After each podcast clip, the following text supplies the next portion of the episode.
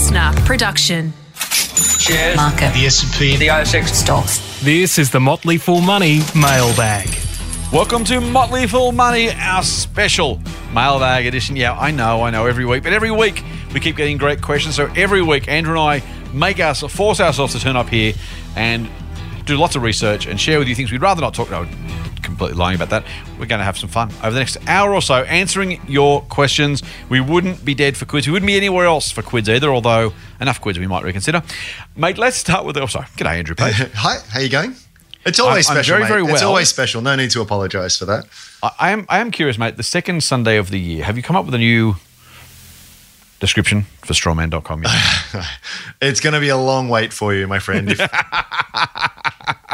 it, it's Now- uh, you, you, you- it's what it says on the label, right? Like you don't you don't need to don't need to make it anymore. That, that's that's what's so ma- so wrong with so many ASX listed companies. If we can start on a tangent straight away, is that when you read the company, so often if you you know you're asked about a particular stock and you go, oh yeah, let's have a look. The first thing I always do is look at what the actual business does.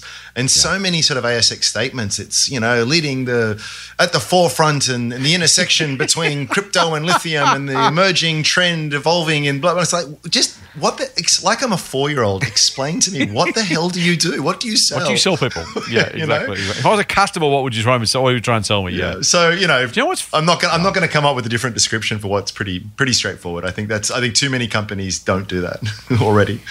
So what is it again? It's an online investment club. There we go. All right. Got that out of the way. Contract fulfilled. Um, mate, we do need more questions. So while I'm talking about you, while I'm talking about strawman.com, your website, I should mention I work for the Motley Fool, which is fool.com.au.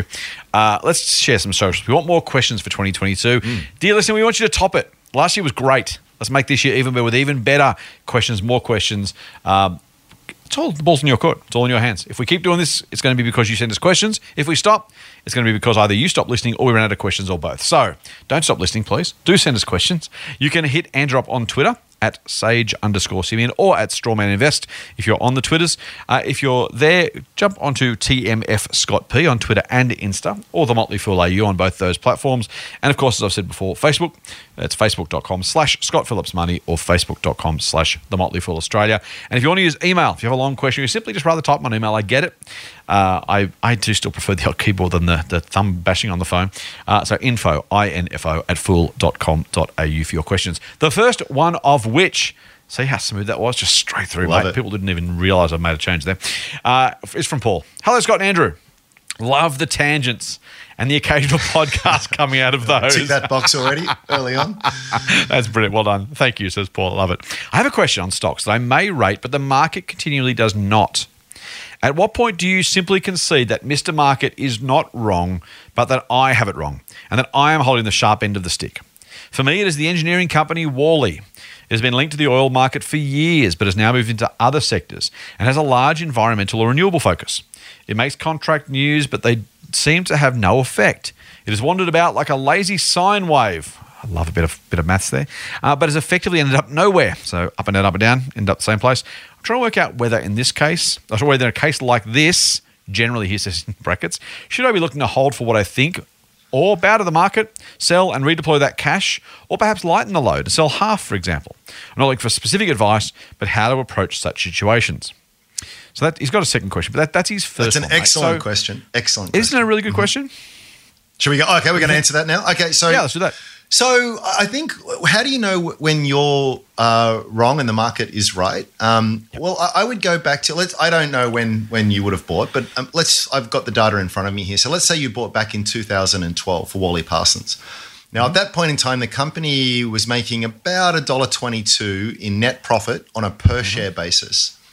And it's a company that had been around for a while. And by the way, this is a profitable company, and and, and always has been over this over the, uh, up to then and since then. Um, they pay out a, a good dividend, and and I, I suspect as a buyer of the stock at that point, your your thesis would have been at some level that this thing is going to be a bigger and better company in the future than it is today. Right. Now, now whatever whatever may be the case from today going forward, we can at least historically speak objectively here and say, well, but since 2013, the earnings then went to on a per share basis went to a dollar, then to 75 cents, hung around 80 cents for a couple of years, 59. Right. Today, fast forward, they're earning 47 cents a share. So, so the thesis was wrong. Um, now, so you see that's you, you, know you know which one which one got it wrong in that instant. It wasn't the market; it, it was you in that instant. And, and by the way, don't beat yourself up about it. It's going to happen, as we we say a lot. It's going to happen a lot, no matter who you are. So the question, more pointedly, is like, well, what do I do now? Well, so now you've just actually very hard to do, but we always say it mentally erase what's happened. Now you've got a company that's earning about forty seven cents per share. And as a yep. buyer or even someone who's going to continue holding this, your view has to be that this company is going to be either one of two things. It's going to be a bigger, better, more profitable company in the future, or even if it just sort of continues to bumble along, things are just so darn, darn cheap at the moment that I'm still going to get a decent return out of it. Yeah, yeah. Um, and if you can't answer one of those two questions, get the hell out. You know, yep. it, it, that that's yep. that's really the nub of it. So th- it's really two questions. You were wrong. Whether you're still wrong to hold it will depend on on your formulation of the future. Mm. That's the hardest part, mate. Um, it's it's it's being patient while the and I think the Paul's asking the right question because yeah, look, I've been patient. I'm waiting for my thesis to play out. It doesn't seem to be actually working. The market's not liking it. Um, what do I do? And I think that's I agree with you, mate. The, the the only question you should be asking in the short to medium term, Paul, is do I believe in this company? Do, do, I have a thesis which says it's going to grow? Is that going to happen? Do I still think it's likely to happen? I've used the example before of Tesla shares that went literally nowhere for five years straight. Not, not only do they go, like, I mean, well, in hindsight, it looks like it went nowhere. They probably went up and down a little bit. There's a bit of volatility. But for most of that period, there was no meaningful share price appreciation, despite the company doing what the company did. Now, I'm not a Tesla fan or a shareholder. Um, I like the cars. Um, so, but, you know, so I'm not, I'm not biased example, here. Though. But, yeah, well, nowhere for five years. And eventually, it started moving. When it did, it went through the roof. Now, you know, you, you mentioned you've been hanging on a Worley for a few years and, and the market's not liking it. Those people who bought Tesla shares back then, in theory, as long as we don't know what happens next, by the way, which is still true, but at least as we as we sit here now, those people were right for those five years while the market was wrong, or at least hadn't yet caught up, or the circumstances played out the way you thought they would. And so that's why you've got to be a little bit careful, not letting the market tell you when your thesis played out. Now, eventually, you have to have the market pay you a decent price for the, for the thesis you have. Because if a business doubles its profit and the share price doesn't move, then yeah, there's no point. You know, you're still not going to win anything or make any money anyway. Yeah. But more broadly, if your thesis is playing out at a company level, you're in a pretty good place. You've got to pay a reasonable price for that. You could have bought Tesla at a million dollars a share and still lost money, even if the thesis had played out the way it has, if you bought it to a higher price. So the price matters. But if you think the future is bright from here, as interested, not from then, but from here, uh, the fact the market hasn't moved in the meantime has got nothing to do with it. Mm. But to Andrew's point, the results haven't been fantastic either. So it seems like thus far the market was right. You may well have been wrong, Paul. Um, no one likes to hear that or think that. And I'm, I'm certainly that same person. I hate being wrong. Um, but you'll look back and say, yep, you know what? I think I was wrong about that. But from here, is it likely to do well in those areas? And, and likely not just could it possibly? Because it's the other part, right? You never like to sell something just in case it goes up after you sell. You know, dumb luck and jinxing and all that kind Always of stuff. happens you know. to me. Andrew yeah, Andrew Ives said that before. Yeah, we buy something, it falls, you sell something, it goes up. I knew I should hold on. Mm. That'll always get you right. Hindsight, as we've said, some other places either before or in the future. We may be looking into the future here. Um, we said, you know, hindsight sure must be banned because it just, it just hates us. Uh, but look, no, don't don't sell. I would the other thing I would, the only thing I would do is not sell half. There's no rational reason to sell half, right? If, if it's going to beat the market, hold on. If it's not going to beat the market, sell out. Having half is kind of like just it's it's the it's a compromise. And you, look, you might be happy to make the compromise just for your own sanity, your own emotional well-being, and, and you know being able to say, well, if it goes up, at least I held on to some. If it goes down, well, at least I sold some. That can be that can be enticing. If that's you, that's cool. But rationally, the question is just at the current price, is is its future brighter than the market thinks or not? And that's kind of the only question to ask. So put the past behind you.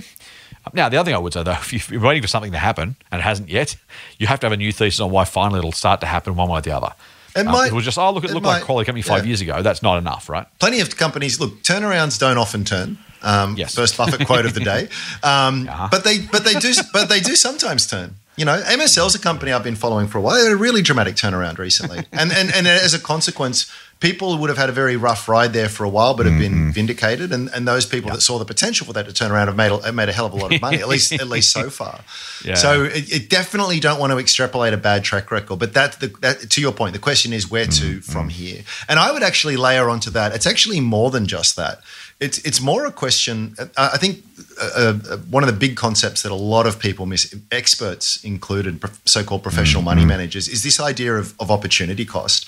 So yeah. for whatever you might have a thousand bucks in Worley Parson, you might have a hundred thousand dollars in Worley Parson, but it, it's not a question of how well is it going to do in this. It's a question of how well could it do elsewhere for an yeah. equivalent or ideally even lower risk. Now, I, as, as, as an investor looking at the thousands of different options I've got on the market, would say, and I think this is where I, people mi- misunderstand me sometimes. Say, I wouldn't buy that, and they go, "Oh, he, he hates that company, thinks it's a bad company." It's like, well, actually, no, it's it's not that. I just think that there are better companies out there available at a more attractive price, and that's always got to be the lens you look through. And I think too many people hold very mediocre investments. Again, they're not terrible. They're not terrible investments. They're not. right, they're, right. they're not terrible companies. They're not. But is that the best risk-adjusted return exposure? Mm. Just to, just to nerd out for a second. That's that's the that's the real question there. The best risk-adjusted return potential. Um, you know, so and, conviction plays into that as well. So there might be something that looks about the same, but you just might have much much much higher confidence in in, in achieving that that future. So yeah, that, that that's the real question to my mind. I like that, Matt. I like that a lot. Let's go to another another one. Um, I, I like this one from Adam. And This is a bit, this is a bit kind of Motley Fool shareholder uh, share advisor specific, but it's worth talking about because it talks about some other stuff, and we'll get we'll get to it. Um, so we'll try and not do too long. Hey, Captain and Rampage says Adam. Greetings from the Iron Dome Nation, New Zealand. I don't know what the Iron Dome Nation reference is. Do you know that one? Don't think I do. All right. Uh, Adam, let us know. Been listening for a few years now, he says, and love your work, especially the rants. Rampage is doing a great. I don't. No, no, don't. I don't want to hear that. Uh, he's doing a great job. He says, "How cool?" now to my question. I've been an SA member for a few years now, and have built up a sizable portfolio. Nice work.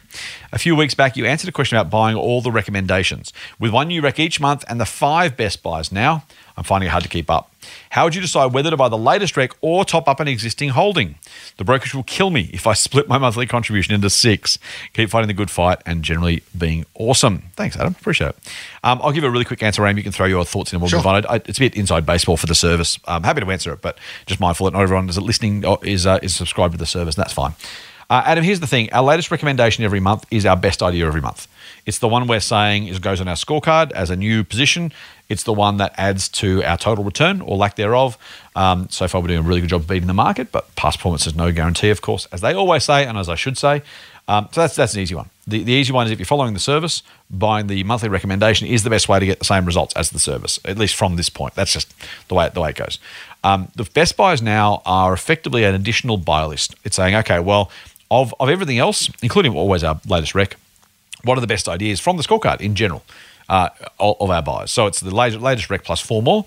Um, it's just extra buy ideas. So the honest answer is if you're looking to take our best idea, the, the one that's following the service, buy the monthly rec. Uh, if you want more ideas, buy the best buys now. If you want to do everything once one thing every month, then again, I can't say what you should do, but the service is designed so that our members can buy just that one rec. And that's what I would recommend to all of our members as a, as a general piece of advice. Uh, but we like the best buys now. Um, lots of good stocks there. If you've got extra capital to deploy, if you're catching up, or if you missed some earlier earlier picks, um, if you want to diversify your portfolio, if you just like those ideas better, um, best buys now are great if you don't like the monthly rec sometimes. You know, again, we say, look, if you want the returns from the service, pick follow the service entirely. But if you're not going to or don't want to, or you don't like that idea, you don't like it for whatever reason, hopefully the best buys now give you more other things to buy. So that, that that's the answer in terms of the way we've structured the service. Aram, do you have any other thoughts? No, it makes perfect sense. All right, let's move on just to keep it uh, keep moving. Uh, Lewis, I think it's Lewis or Louis. I, I'm going to say Lewis, but I, I apologize, Lewis, if I've mispronounced your name. Uh, dear Scott and Ram, before we get started, Scott, I know you hate to receive and read out compliments. Oh, He's I- got I a do, he's got a very because you good point. nicely. You do you do uh, egg, Mate, oh, egg yeah, that yeah. particular pudding. Uh, we try we try and be we try and read out this question verbatim, Andrew. I don't, I don't we don't censor anything. It would be it'd be horrible to start it. I call you Adam then, Andrew. Um, I read Adam's name on the screen.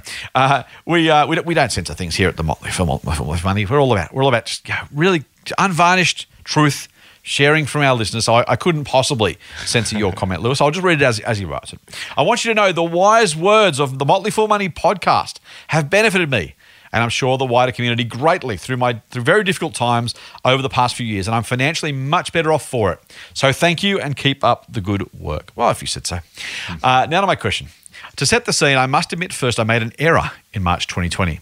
In hindsight, I regret not putting more money into the market. I got spooked by the media, I don't blame you, and didn't stick to my convictions on businesses I wanted to buy into, so I didn't. Lesson learned for the next market crash. So, he says, in light of some recent big daily pullbacks following news of the Omicron variant, I got thinking. As you mentioned many times on the podcast, the Vanguard Index chart plots countless world events which caused a market crash. Yet in the long term, events stabilize, businesses adapt, and markets grow. So this is really cool, mate. I love the thinking. He's obviously got a mathematical brain, Lewis. Mm-hmm.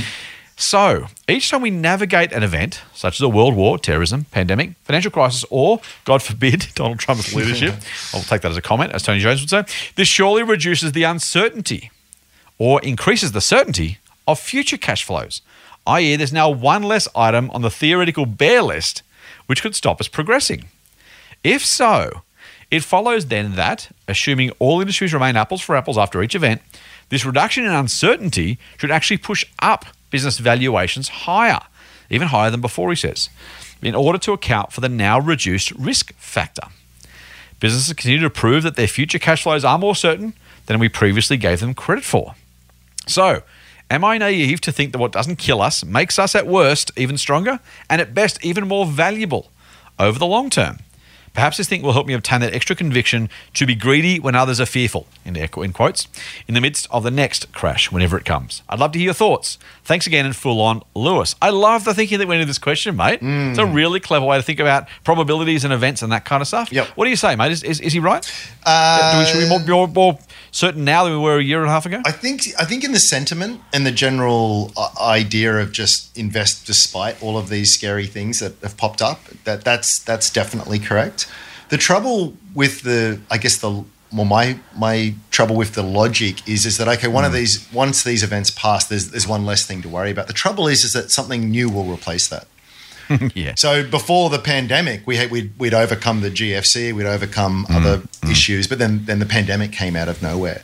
This is a point that Nicola, uh, that Taleb makes um, in a lot of his books is that a lot of statistical reasoning just doesn't really apply in a lot of situations. So we've we've we in terms of the data set of all future possible catastrophes, we mm, actually mm. we actually don't know what what it is. If we're pulling a you know a, a marble out of a bag one at a time, and they're all white, and there's a black mm, one in there that can wipe us all, all sort of out, we don't know how many marbles are in the bag.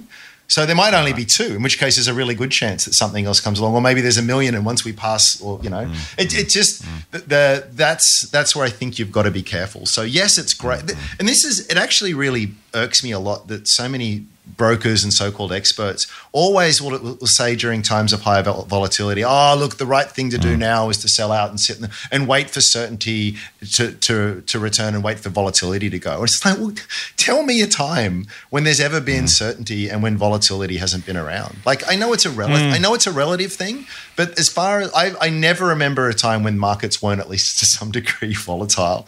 And as soon as and as soon as any great, scary, uncertain thing sort of passes, well, one, no one ever rings a bell to say, "Oh, it's over now." Mm-hmm. It's it's always mm-hmm. something that only in hindsight you really do regard as truly past. And some of these things can have lingering effects for, for a while. You just you mm. just don't know what the next thing is that's, that's going to crop up. So, and and it will be replaced. The, the financial media has to keep talking about something, and it likes to talk about the big scary things, and not not for entirely silly reasons. But mm, but mm. if you if you wait for those calm waters, you'll never invest because you'll never get them. Exactly. Exactly. Yeah, I think I think it's the um, gi- giving us a, a kind of fun theoretical question. The, the fun theoretical answer is that um, the things that are possible in hundred years' time are worth almost zero, positively or negatively, when it comes to discounting cash flows. Because we discount the future value of all our money. You know, a dollar to me today is worth a lot more than a dollar to me in hundred years' time. Yep. For inflation and other reasons, I just want the money now, and I like it more now, and I can earn other returns in the meantime if I don't use that dollar now, all that kind of stuff. Um, but every year, the, the the year twenty. Let's go back to let's. I was. Uh, where do we go? Let's go. Let's go to year two thousand. Right. In year two thousand, something that was going to happen in twenty fifty was fifty years away, and so it wasn't really worth much. By twenty twenty one, that's only twenty nine years away. It's suddenly become worth a lot more.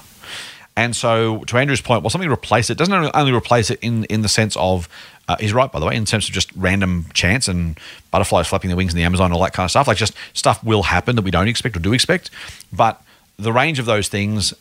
Because you add a year to the next, if, if we're measuring 100 year lots, as you move forward a year, you lose a year's worth of actuals. And so let's let's almost go back to uh, to to, 20, uh, to 1918, right? The Spanish flu. Every year we went past that went oh that's not going to happen again for another 100 years. But every year closer made the next covid event as it turns out more likely statistically. And so even though we got through one there's another coming. So there's that and i think that's important. The second part of your question though is about the fact of the, just the, the pure fear discount which is oh my god if a thing happens it could hurt the market slash democracy slash capitalism slash whatever this company And I think that's a really good point, Lewis, which is the investing sentiment piece, which is actually, we know what businesses tend, quality businesses in particular, and markets in general, tend to survive and thrive during and after these things. And that's something that's really worth knowing for you. Does it make stocks worth more? Not really. What it does do is, should next time we have a crash, as you said yourself, mean that when the market falls 38%, you can say to yourself, that's ridiculous. There is no way on God's green earth that it's likely that two, two fifths of the value of every company in the world are now permanently worth 40% less because of a pandemic. It's much more likely they're worth one or 2% less because there's going to be a couple of years of disruption, or 5% less, or 10% less. But if you get those big falls, that's the bit. When the market overreacts, they're the bits in my mind that you, you can take advantage of. Um, I don't. I don't think you should expect the market to get get it because I don't think it will. Um, but there's always, you know, next hundred years. There's, there's always there's always the next hundred years, and each year the next hundred years just goes gets pushed out by a year. And so there's always those the once a hundred year, then once in a decade, once in every five years, once a year. Things will happen. You just change. you're just measuring over a different time frame. Plus, the, as a, just a pure random chance that Ram talks about. Can I just add one more quick thing too, and what Please. Louis said, which was really great um, in terms of uh, the lesson learned from March 2020.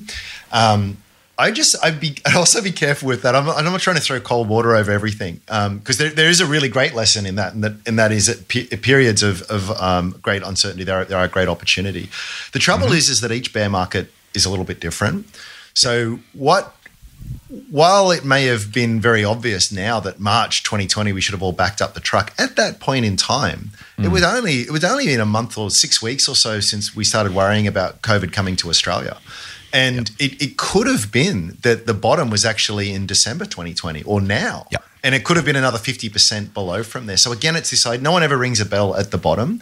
So all I'm all I'm urging here in terms of caution is is that it, you often say, Scott, that you, you, the problem with um, what is it, generals fighting the last war Yes. and and the, if you take that lesson of March 2022 literally, the lesson will be six weeks into a crash and 30% down. That's the point you buy. I know, I know, Lewis isn't saying this. I know, so I'm not, Yeah, I'm not putting yeah, words in your mouth, but but just just to make that yeah. that point that the next bear market we have could, and some of them have lasted for years, and some of the, Mm-hmm. the drawdown has been 50% and not 30%. I'm not saying I'm not making any predictions here. I'm just saying we will definitely have more corrections and bear markets and crashes, absolutely. But it, it- history history rhymes, but it doesn't repeat. I think that's a Mark Twain. Maybe it's not, but it's a great saying, and I think I think you need to remember that with with the next crash. The very fact that it is a crash is because no one knows. No, no one's going to know what's happening. That was the GFC. It's like how they they were very smart people forecasting a, a much wider systemic crash of the, of the global monetary system.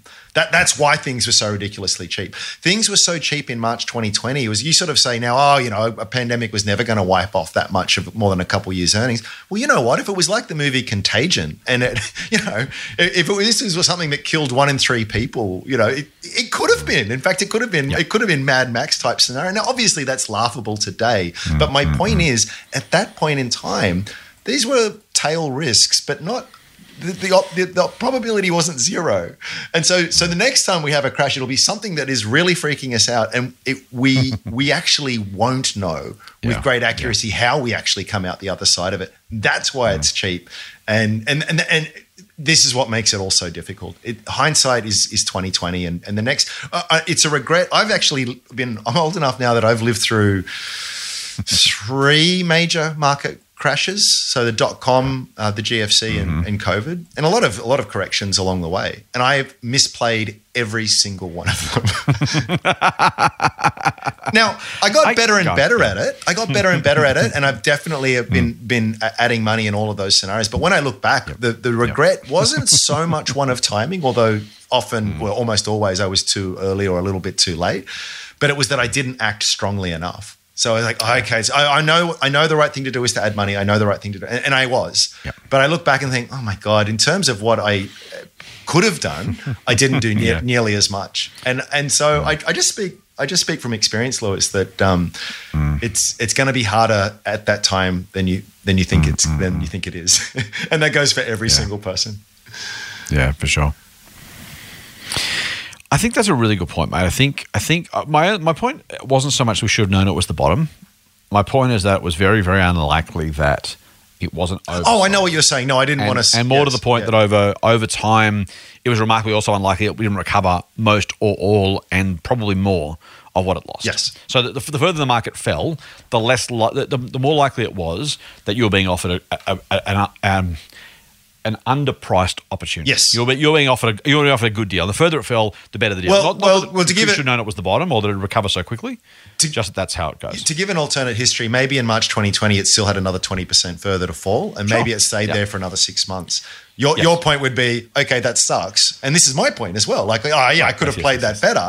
But the point is, actually, you're still okay for having, Correct, exactly. you're still That's okay exactly for having point, yeah. done that. I just, I guess the point I wanted to make was that it's, it's, it's always going to be much, much, much Mm. more difficult. And you're almost guaranteed to mistime it. And, and if you, and the biggest mistake of all, you're almost, almost certain not to to prosecute that opportunity as as Yes. as severely as you should. Yes, I have. So just just confession time. I have talked to a lot about. Uh, so we we, ha- we have uh, we, we've talked in the past. We've talked a lot about individual financial positions, and I've made the point before that I have more money in the offset account than rationally.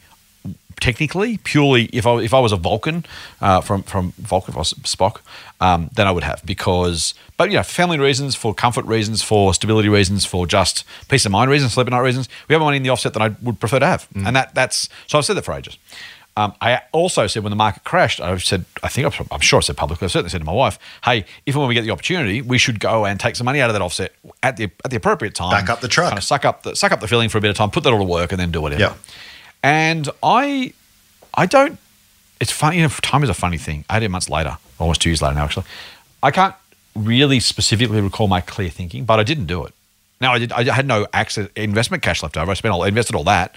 Um, some at too higher prices, some at decent prices. Um, uh, so you know, but I, so I used all the cash. I did. I did. I didn't back up the truck, but I, I emptied the piggy bank. But what I didn't do was raid the offset. Mm. Yes. Right. So uh, at some point, uh, you know, could I? Have, should I have? Yeah. And, I, and it happened really quickly. The, the fall and the recovery were really fast. So I'm giving myself half a half a free pass. A little bit. I assume a little bit like Warren Buffett actually, because he spent almost nothing during that crash. And you go, man, how did you not? I'm sure part of it was it was so quick. Government intervention was so swift that there was not a lot of distressed assets to go around in, in the. and event. the health wasn't a lot of story clarify although it was very bad it, it did again it, it did pull up well short of the potential worst case as Right, well. it wasn't contagion. Yeah. Correct. Yes. So you know, uh, all- the only reason I say that is because um, you know, even even with, I, I think I've got a pretty cast iron stomach. I think I'm pretty ready to, to use that money. In the circumstances, I just didn't, and, and that, that's cost me you know a, a decent amount of money. Had I put money to work in any point during that time, the market's now higher. Uh, it would have been an easy an easy one. yep Motley Fool Money. For more, subscribe to the free newsletter at fool.com.au forward slash listener. Let's go to a question from Steve, mate. He says, Hi, gents. A long time listener and subscriber to multiple Motley Fool services. He says, 10 odd years. We are now, I think I might have said before, mate, we are now over 10 years at Motley Fool Share Advisor, our very first service. So, uh, pretty stoked about that. Congrats. I thank you for your help in educating me for those 10 years, he says, through your various newsletters and platforms. Was a total novice when I first subscribed, and the Fool has helped me build quite a decent portfolio. Can you please give me an understanding, he says, on recent large falls in the share prices of BetMakers and Catapult? Now, before, I can't I can't get away saying- from catapult no, you can't. Well, I will preface this by saying we're recording this meaningfully in advance. So um, I- I think, mate, rather than let, let's let's try and just be as time insensitive as we can possibly be without ignoring the question. Uh, we know what's going to happen between now and then.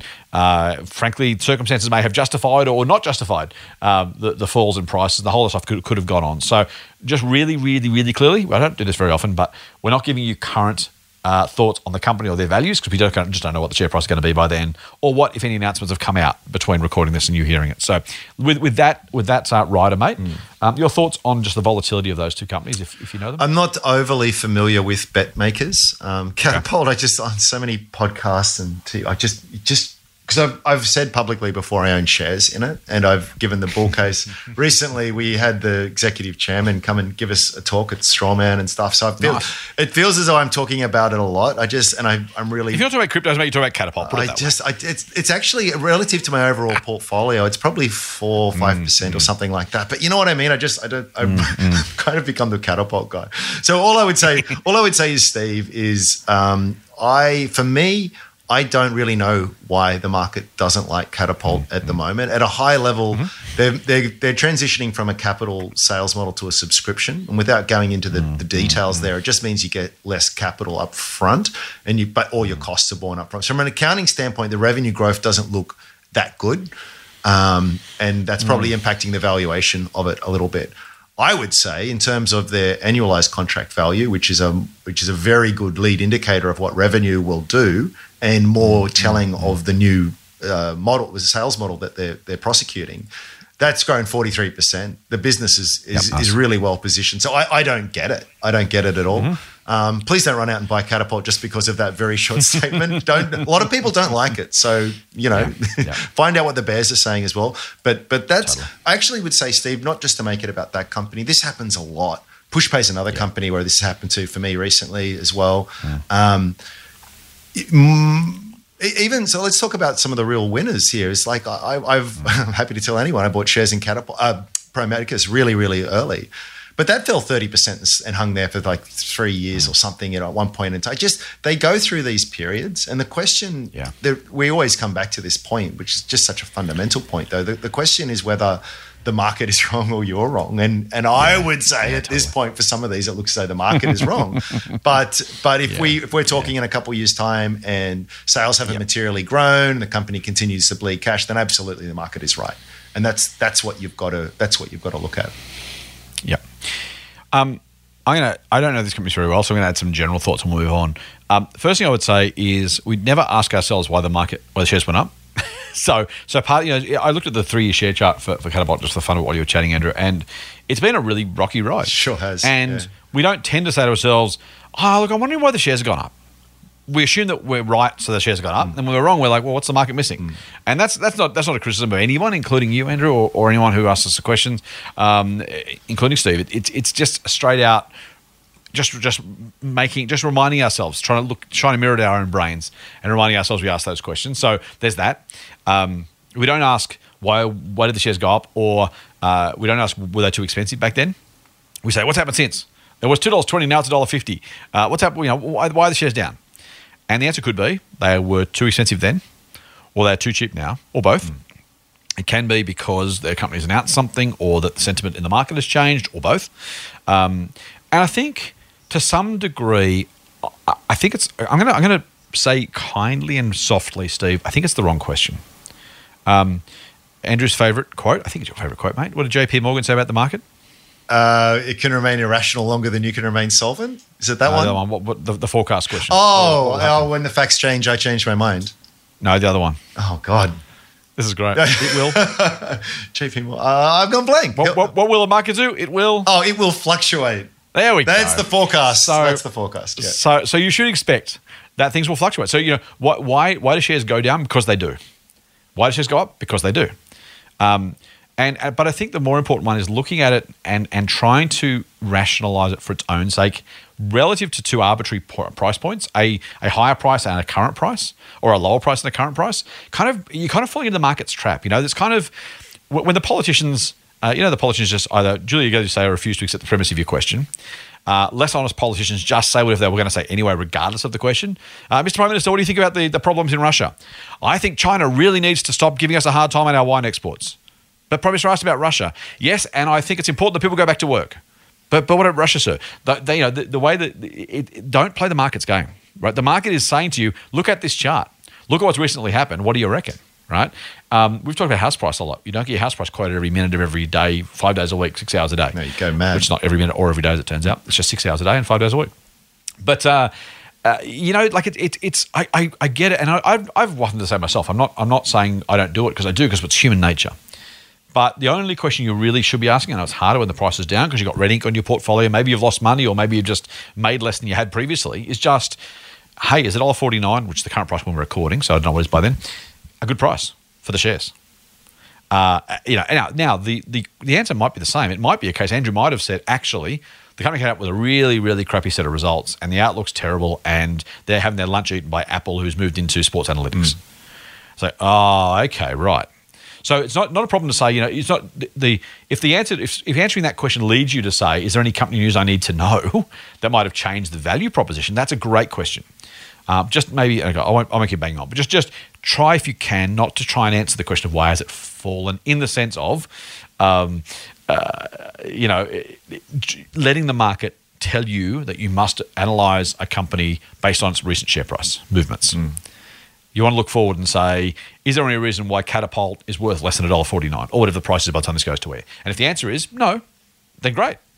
Uh, but whether it's gone up from a dollar to a dollar fifty or down from two dollars to a dollar fifty, the question should be exactly the same is it attractive at the current price? Not why has it gone up or why has it gone down? I'd also add a good point. I'd also add to that, and this is going to sound like a victory lap, and it, it's not because there's oh, this, God, this is this is not a good. No, it's not. It's not. It's, it's not like there's there's Ethereum again. There's better. There's. I'd rather talk about things that have worked out even better. But as though Catapult yes, has exactly. been a disappointing. Uh, it, it, and, and, if you'd asked me a couple mm, of years mm. ago, how how do you see this company evolving? It hasn't evolved as, as well as yep. I'd like.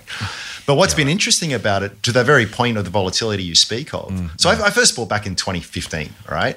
But over right. that time, again, you bring up the chart. Okay, it looks good. Oh, it's gone from 50 odd cents to where it is now. Overall, it's good. But it actually got up to four mm, mm. bucks at one stage, and then it went down right, below 70 cents on a couple of occasions. So again, I don't know what the future holds for this, and this is just for as, to, to paint an example here. But I've actually had, and I've taken advantage of multiple opportunities to to buy at those far discounted prices. And I actually sold nice, some yeah. above two dollars thirty uh, back in mm. back in 2017. Um, so you you have you have the market doing what it's done, and your point is kind of like don't mm-hmm. worry about it too much if the business is, is on track, which is mm-hmm. true. Mm-hmm. And I would just layer on top of that that actually you can sometimes take advantage of it. It's the old it's the old um, yeah, absolutely Ben Graham or Buffett analogy of Mr. Mark uh, Ben Graham the, yep. the, the Mr. Market knocking on your door every day, and you've got the option to slam the door in his face. You say, "Hey, I want to buy your shares mm-hmm. for this much." Boom, slam the door. I want to sell. You know, this, boom. You, you you don't have to to listen to him, but sometimes mm-hmm. even though your intention is as a long term holder, he'll just knock on the door and say, "Actually, I'll sell you some of my shares for half of what yeah. what they were a year ago."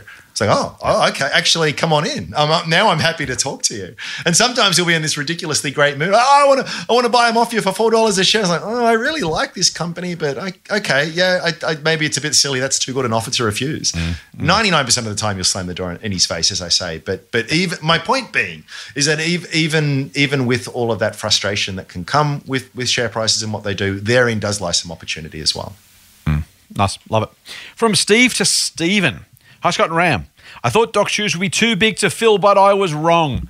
Loving the dynamic between you two. There you go. There's enough compliments already this year, Ram. I, will put it. That's really nice. now.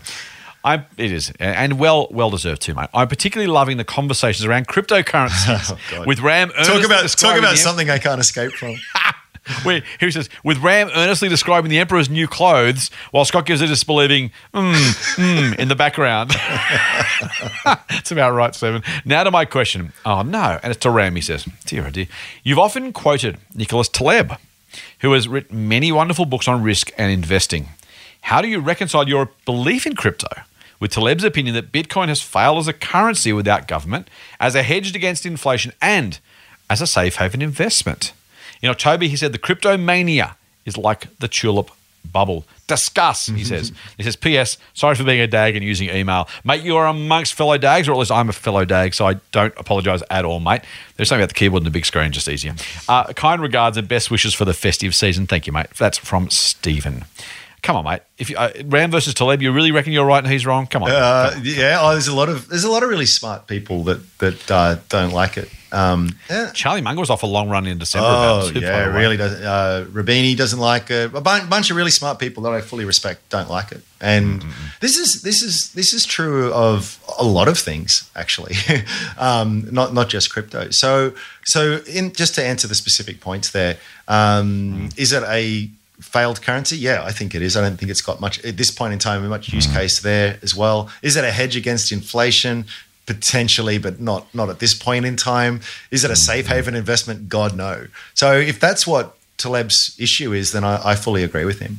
So this is this is what we, we had this conversation just off air. Is that is that there is there is um, very immature debate around all of this kind of stuff. You're either a maximalist that's just I'm all in. This is going to solve. This is going to change the world, and you've got people that this is this is a total uh, scam. And I think both are wrong.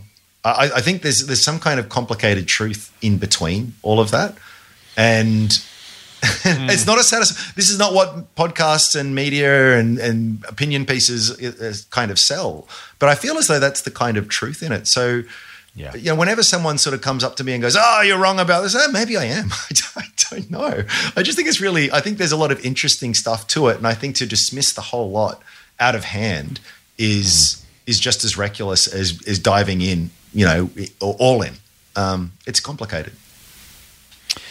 It is, mate, and it's um, it's challenging because I think, and you you've mentioned before the the the kind of partisan uh, extremization, which is made up as a word, of of thought and belief and discussion on this one. Mm. Um, because there'll be some people who would be outright wrong. Yeah. There are some people who are saying, look, I can see why it might work. There are some saying, look, I'm not sure it's going to work. There are some people at the very, very end saying, this is the best thing ever and this is the stupidest thing ever. And it's a lot in between, as you say. Mm. And so I, I, have no truck with Taleb either way. I don't, I don't necessarily support him or his views or, or dislike him or his views. Um, I think experts get overquoted, uh, and they're often, too often asked for their views on stuff, and I'm not sure whether uh, you know it's decent or not to have that view. I, again, I don't know for sure, but I would say it's one of those situations where, in my mind at least, um, it, it we haven't proven that out yet. I mean, this is, we're in the early innings, right? When someone discovers gold, someone else says, "Oh, that's going to be a store of value," and someone says, "How can it be a store of value?" We, we, we keep going up and down every time someone finds a new bit of gold. Now, there's a great sketch on that. Years later, way, 400, 500 years later. One of our listeners shared on Twitter to in reply to one of your uh, tweets, I think. Just anyway, continue. Oh, very, very good skit. It's exactly that skit though. It's just like, hey, it's this thing right. called gold. What? oh yeah, you can mine it, and I can give it to you, and you know, it's a sort of it just it shows you how laughable the whole thing is. But yeah, continue. Right, but but it's also true that in, in the early days of that, it would have been super fluct- it would have super fluctuated in price because it wasn't generally widely. By the way, gold does not, fluctuate I'm, in price a lot anyway. but, oh, but, I, but I'm, talking, I'm talking Bitcoin levels, yeah. right? Like it would have been one cent at one point, then it was ten cents. Yeah and then it was half a cent, then it was 40 cents, then it was two cents, then it was, you know, it, it made it, and then it was t- like tulips, then it was a million dollars, and then it was $5, and then it was $4, and, eventually became worth the current price, which is probably, I don't know, two and a half grand, I don't know what it is an ounce. Mm. Um, that, that's kind of, so my, my point broadly is that we're in the early days of that. I'm not, I, I don't, I don't. I personally, I don't think it's investable. I wouldn't invest in it as an investment personally. I know you disagree around, which is cool. That's why I'm. I'm not saying I'm right. I'm just. That, but even that, it's not like back up the truck or stay the hell away. There's there's there's subtlety is, in right, there which too, is my point right? because we are in the early stages. Yeah. Like we're, we're in those early gold stages, and maybe it's gold, and maybe it's not. And when I say maybe it's gold, I mean in a good way, not a bad yeah. way in this sense. In that the first person who found gold said, "Do you want this?" The other coach said, "No, I don't want that for. It's useless." Mm. It's not worth anything. You can't you can't buy anything with it. You know, it's hard to mine. Uh, you know, all the reasons why you like don't like people don't like Bitcoin today. And it may well be that those people are right because this might be the tulip, which literally was worth everything and then nothing. So if this is tulip 2.0 or probably 10.0, then yeah, hugely overpriced. Yep. If this is gold 2.0, then hey, there's only 21 million coins available. Maybe this is worth an absolute truckload. And there's zeros on the price. Yep. I don't know the answer. I have a view on the answer. I'm just making the point that, um, in your defence, to some degree, you've been uh, you are painted as Mr. Crypto. you, have been you've been saying, look, I think it's worth something. I'm happy to have some exposure to it, but I'm not sure. Um, I think that's a more it's a more, much more useful view, frankly, than even I, I love Charlie Munger to death, but it's more useful than Munger's. It's more useful than Taleb's. I think, and well, I would say this right. I think my my view, for what it's worth, is more useful than theirs even if I'm wrong. Mm. Because I'm not saying, because the problem is once you paint an extreme view, you can't come back from yeah. it. If you're all in on Bitcoin, how do you go from that to, yeah, Bitcoin's rubbish? Mm. I'm, I'm just to caught some controversy. I'm going to reckon there's a few 60 year old priests who 15 years ago realized or believed, changed their belief to, to believe that the, the faith they have, the God they believe in, doesn't exist, right? Mm-hmm. But what do you do? You've been a priest for 42 years. You, you kind of go, well, I guess I'm, I guess I'm, I can't. The emotional investment is yeah right, mm. and so and, or maybe and maybe God's real. I don't want to get in that conversation. I was going to say you're going into dangerous territory. Here. Oh man, yeah. seriously. Anyway, but, uh, but it, same with the atheists, right? Like the atheists aren't going to go and say, "I might go and take an mine. I might go to the church and find out if there is this God thing," because they've so, spent so long convincing themselves it's not real. Now, if you're a Taleb or you're a hyper crypto guy or girl, the chance you're going to actually open enough to change your mind as the circumstances do is just so remote. And that's a really, really stupidly useless thing to do. I didn't buy iron ore miners for the first 25 years of my investing career. I bought one this year, last year, sorry. Mm. Um, you know, and again, I'm not, I'm not proud of myself as a genius. I, I, you know, there are, there are reasons why I, I might be a complete mistake, complete mistake. Um, but it's, it's just worth thinking that through because you want to be open enough to say, as, uh, Galbraith, I think it was, wasn't it? no, who was it? Oh, who was? We're missing up our quotes. Uh, when the facts change, I change my mind. What do you do? And, and that's you want you want to be that person. You don't want to be when the facts change. I stick desperately to my convictions because my self belief and self worth and identity is so wrapped up in my view that I can't possibly change. Yeah. because that's dangerous. I just added to that too. Uh, there's this very big umbrella term when you say crypto. Like, is, are we talking Oh, yeah. NFTs? Are we talking the underlying blockchain Yeah. technology? Are we talking altcoins? Are we talking Yes, Ethereum? yes. You know, what, what are we talking about here? I would go as far to say, in terms of Taleb's view that um, much of it is a scam. Mm. I agree. You know, I think I think ninety nine. I think even if even if uh, one or two or a hand or a dozen sort of Mm-hmm. coins emerge as these really fundamental, hugely important things for the future, it doesn't mean that ninety nine percent of other things are going to survive. I, I would bet my left arm that most Mm. of the the quote unquote assets in this space go to 0 Mm-hmm. The- the- you know what I mean? That's that's a different point though. Oh. So you just again con- Yep. context and, and nuance. Mate, last year Scott Pape wrote there apparently, according to his numbers, seven thousand seven hundred and seventy three crypto coins. Yeah. Now probably more now. There is there is there are fewer stocks. There are vastly fewer national currencies. The chance that these these all I mean you, you could make guess from the all existing because if Woolies has a coin and Coles has a coin and uh, you know there, there are times when I guess it could possibly be that many just because there are super small individual uses. So it's possible that you can have that many if they if they each represent dealings with a single company or a single issue or a single category or industry. I guess it's possible because Yeah, they're all just. But even then, the total right? So- combined market cap is no is not going to be Exactly. what it is. It just can't be. Exactly. So just, just, ju- yeah. And again, the other thing, by the way, so I, I was asked to appear on Steve Price's uh, show uh, on Listener uh, called Australia Today every Thursday, and he asked me the other day about exactly that. And he's like, "Well, why would the Australian government want to get into crypto?" And my answer, because the Australian government was talking about stable coins in December last year, and the answer was. uh, You know, to exactly your point, cryptos ain't cryptos. They're not all the same thing. I, I said, look, because it's different, right? Bitcoin's this thing which is literally like gold in terms of its potential store of value or currency or not. Ethereum is kind of this whole idea of, uh, and you know this better. I'm, I'm not trying to say I'm the expert in this stuff, but just to, to demonstrate the differences. Has a use case as the base of Web three, and then you've got a, a potential government stablecoin, which is literally just a way of representing real currency on a blockchain Yeah. which is which is is couldn't be more different from Bitcoin or Ethereum in anything other than the, the system they use. It's like it's like saying that all internet.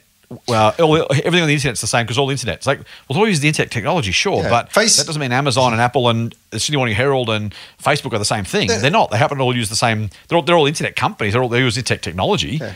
Doesn't mean that just because someone misuses the web, the web is terrible. It's right? like just yeah. Uh, the good analogy there is with programming. I mean, with pick a language, Java or C plus or whatever, Right, whatever. right, right. You know, it's all it's all built on the same technology, mm-hmm. the same coding language. But what you make out Yeah, of that are vastly Exactly. different things, and it's just it's silly to lump them all together. So that's so I, I think it's one of those things. You know, I, I think Taleb's largely right. But to, to dismiss the whole thing entirely, I think he's wrong. I think I remember, speaking of religion, I think I remember C.S. Lewis once writing that it took as much faith to believe in God as to be sure there wasn't a God. And I kind of like the idea of that conceptually, and don't even think about talking about religion now, mate. Uh, but just that idea of like you know the, the, the, certainty to, the certainty to know that you know that you know that that cryptos can't work is, is it, it, it makes you exactly the same person who says, of course, absolutely they're going to work without any question.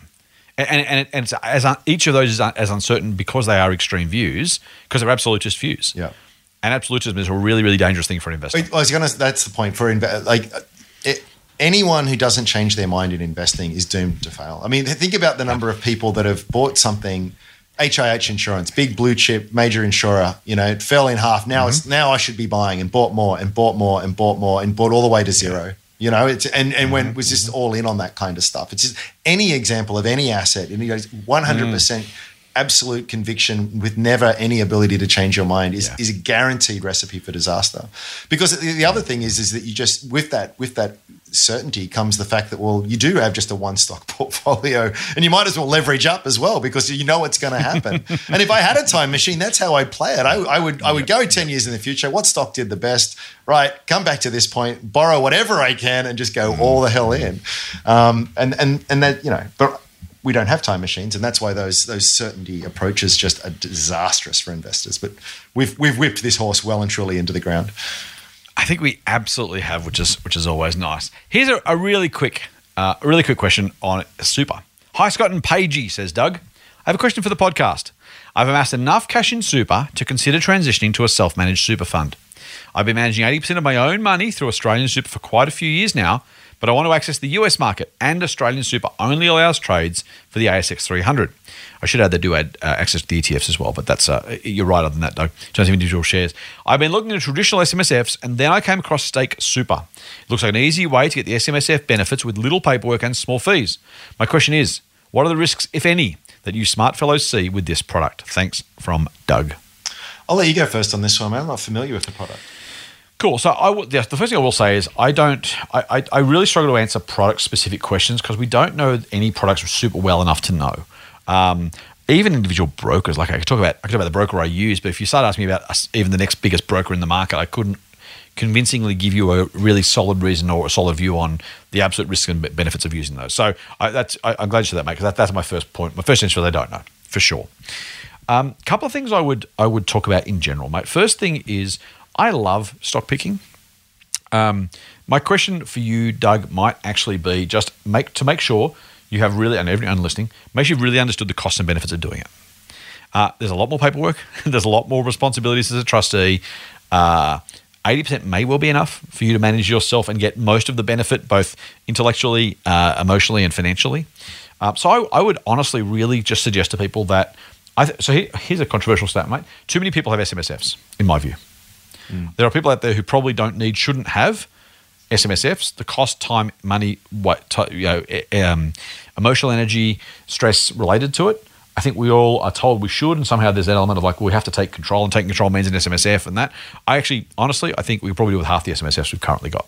Which I say Doug shouldn't do it, just that I think too many people do. So my my my first bit of evidence was just you know how do I change? My first thing is make sure you you need to or want to. You've got the ASX 300 already. If you're getting 50, 60, 70, 80% of the benefit of doing it yourself, is that enough or not? And that's I don't know the answer mm. to that mm. for you, mate. You need to answer that for yourself because they also do have, by the way, Australian Super has international ETFs. Um, I will disclose for the fullness of disclosure, not that I really even need to, but the Motley Fool has used Australian Super as our default super fund for our team. Um, so just, just so you know, we don't have a dog in that fight. We get nothing for it at all, literally not a cent from anyone for doing that. Uh, we just thought it was great for our team as a, as a default super fund. So I'll just say that for the sake of complete disclosure. Um, so, I, you know, I, I really would say to most people who are thinking of changing, just maybe start with a default of don't and then go from there. Because if you got the ASX 300, if you got the ETFs, how much do you really get in terms of benefit and for what costs? Oh, and, and when I say costs, I mean just general drawbacks, not literal costs. Although the, the money can be quite expensive too. So have a think about that. Um, in terms of stake super, I think it, it, it, seems fine. For best I know, the regular the um, uh, it, it, they've, they've built the business really thoughtfully. They have the appropriate regulatory clearances and organisation to make sure everything's done as well as it can possibly be. So that's all positive. Uh, I would say moving into any small or new business of any sort, broker or otherwise. I've, I've said before I've trialed Pearler, the brokerage. Um, I have a very, very, very small amount of money in Pearler because I don't know what's going to happen. And I, I, those guys are good guys trying to do the right thing, just as the Stake guys are. And I don't doubt their intent or their effort or their integrity. But I don't, like with any new thing, what are circumstances? What happens? Do fees go up? Does the business go? The company go out of business? Do they get merged, bought out? Um, do they change the rules? I just don't know. And so I'm not super risk uh, seeking. I don't mind. You know, I, I invest in shares. Some, some people would say, "Well, you obviously yes, yes you are." Um, I'm I'm pretty I'm pretty happy just to go with kind of the traditional plain vanilla kind of stuff in this case. So, um, but Stake Super might be fine. Superhero Super is going to do one. I'm pretty sure Pearler will do one at some point. Super becomes this really great because it's super sticky money, right? It doesn't go anywhere. You can't pull it out and spend it on a car. Um, you can always change providers, of course, but it, it can be tough. So there's that. Um, yeah, just just uh, proceed slowly. I, if if it was me, I would personally give any product, and this is not about Stake. Stake, they're good guys. We've dealt with them before. We know them a little bit. Um, I don't know them as well as, as some of our team do in the office. Um, so, you know, absolutely zero reason to dislike Stake at all. If it was me, I'd say interesting. I'll wait a year and see, what, see what's going on then. Um, just because I think there's no harm in uh, buying version two of a piece of software or a piece of hardware or something. You know, you kind of when something comes out, it's like, oh, that's. Imagine the iPhone one versus iPhone two versus iPhone four versus iPhone seven. Eventually, you've got to replace your phone, so you get whatever one's coming. Would I rush out by the first iteration of something? No, I'd probably wait and let it build itself out a little bit further. So I would do that. Um, do I think there's serious risks? No. Do I know all the risks? Also, no. So I'm, I'm giving you a very, very conditional answer. Ram? I think you've covered it really well. Yeah. Um, I think the, the, more important part is, is it, at the end of at the end of time, you're not whether you've gone with one. It's going to be a bit of a case of six of one, half a dozen of the other. In, in a little bit for, yeah. for most of the choices. So it's just it's just great that you're doing it. Um, yes, Doug. Uh, that's that's what's great. And I don't know enough to sort of. I've not done enough of an analysis of all the various products and options to know which one is best. again, I use I use Aussie Super just because again when I was at the Fool, that's that's what got set up, and I just use it because I'm too lazy to look around. And maybe I should, by the way, but it's it's. I feel as though what's going to really move the dial is the performance of the assets that I've I've chosen, um, rather than any sort of particular uh, exact feature set of of the product itself and and the fees, which are all mm-hmm. pretty similar anyway. So. Yeah, the other thing I'd actually say, mate, for what it's worth, actually, um, it wasn't. It's not about Stake at all. Um, I this is uh, the stake super superhero super all the stuff that guys these guys are doing now. This is brand brand new, right? And I mentioned version one of a product. I'd say this is version one of a of a service, in a type of service. So I'm I, I again, I, if you want to do it, do it by all means. Um, have a think about the US ETFs if you're not going to, because I think you can get exposed to the US market if you wanted it without buying individual stocks. Although I own individual stocks and I encourage people to do it if it's right for them. Um, I have a feeling, mate, that in three years' time, these sort of super apps, if I call them, or super services, will be a whole generation better. There'll be a million of them, and there'll be a whole lot better options. And you don't want to change the MSFs too frequently, or super funds too frequently. So, really honest, I mean, uh, uh, Vanguard's coming out with one, I think.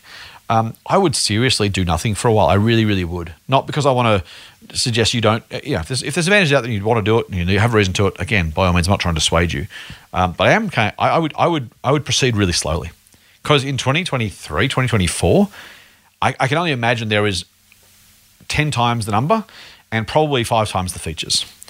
And maybe at stake is the one at the forefront. They're doing a great job so far, so I wouldn't, I wouldn't be surprised if they were. Um, but maybe there's others out there. So I, I, you know what I mean, mate? Yeah. I just I think it's yeah. while it's developing, um, I would just wait and see. It's like, it's like I, I, desperately want to get a um, a smartwatch, not a Fitbit. I want to get one of those, you know, Google OS Wear smartwatch. I'm a Google, as, mm. as everyone knows. I own shares in the company, for the record. And they're not out yet. And so I'm like, I want to get one, but I'm not going to because they're kind of not quite there yet. I love the concept and I can't wait till it's great. Um, it's like Tesla Powerwalls, right? Power version one had half the storage of version two and cost the same price. Mm. So you wait for Powerwall two or three when you get more power for the same price because technology improves and costs come down, and then you go and get. So it's all that stuff. I just wouldn't jump at the first iteration of something. I think you can absolutely benefit by cooling your jets for 12 months, reevaluating the market, seeing where things are at. And if something's changed, then fine. But I dare say there'll be more options, more players, and you may well find either Stake themselves or someone else is a better option because it becomes more widespread and, and the, the, the, the, tech explosion, the innovation explosion will just continue to happen. I think we're in for a really, really good decade ahead. Yeah. And I guess also just a reminder, you know, you never, it's never a lock-in decision anyway. So even if you did decide to try them out and yeah. a year later, if you're happy to do the, the paperwork and whatever, then that's no harm in that either. Yeah, it'd be a pain though. I'd it actually, would be I'd a pain. yeah. to avoid the paperwork. Yeah. that's probably that's probably total pain. Yeah. I just think, oh mate, I want to do that. No, I really don't want to do that. Anyway, you are you are absolutely, of course. But just right. just hey, making um, a point though is like it's not it's not no, it's, no, it's not one of those decisions where it's kind of like I really have to get this right because there's no going back. It's not a tattoo. Yeah, it's not a tattoo. exactly. On that note. Uh, I, is there a strawman logo you're going to get tattooed somewhere? I don't. No, I don't think. I, I don't. I, I tats aren't for me because I just know that uh, my my um, tastes and whatever changed so quickly. So it just, I wouldn't. What would you? What tattoo would you have got when you were twenty? I would have got like Pearl Jam or something, you know, just it, something that just retro. I like know, it. Uh, I, I can't, poison. It, it poison. it would have. It would have been something that just. Uh, well, I think Pearl Jam's probably dated pretty well, but it just becomes more oh, obscure and relevant over time, and so I just. I thought with poison, something that kind of you know, came and went in a flash that was like that was cool at the time. Oh, that's. Oh, I look at some meatloaf. Look at some of the clothes I used to wear, right? So I just I can't commit to anything that that. I have seen photos of you with uh, significantly longer hair yeah, on Facebook. God, yeah, exactly, exactly. I have no hair, so I'm just jealous, mate. Um, thank you for spending the last hour or so with me. Thank you, listeners, for spending some time with us. We hope you've enjoyed this particular episode. We're excited to be in 2022. It's pretty cool. Uh, we will come back, though, next week. We'll come back next Friday, I reckon, mate, with a regular episode. Then it's Sunday again for another mailbag. We have some fantastic questions, and don't forget to send them through if you are keen. We'd love to read them. Until then, Fool on. Cheers. The Motley Fool and people appearing in this program may have positions in the companies mentioned. General advice only. Please speak to your financial professional to understand how it may pertain to your situation. Subscribe to the free newsletter at fool.com.au forward slash listener. The Motley Fool operates under Financial Services Licence 400691. Listener.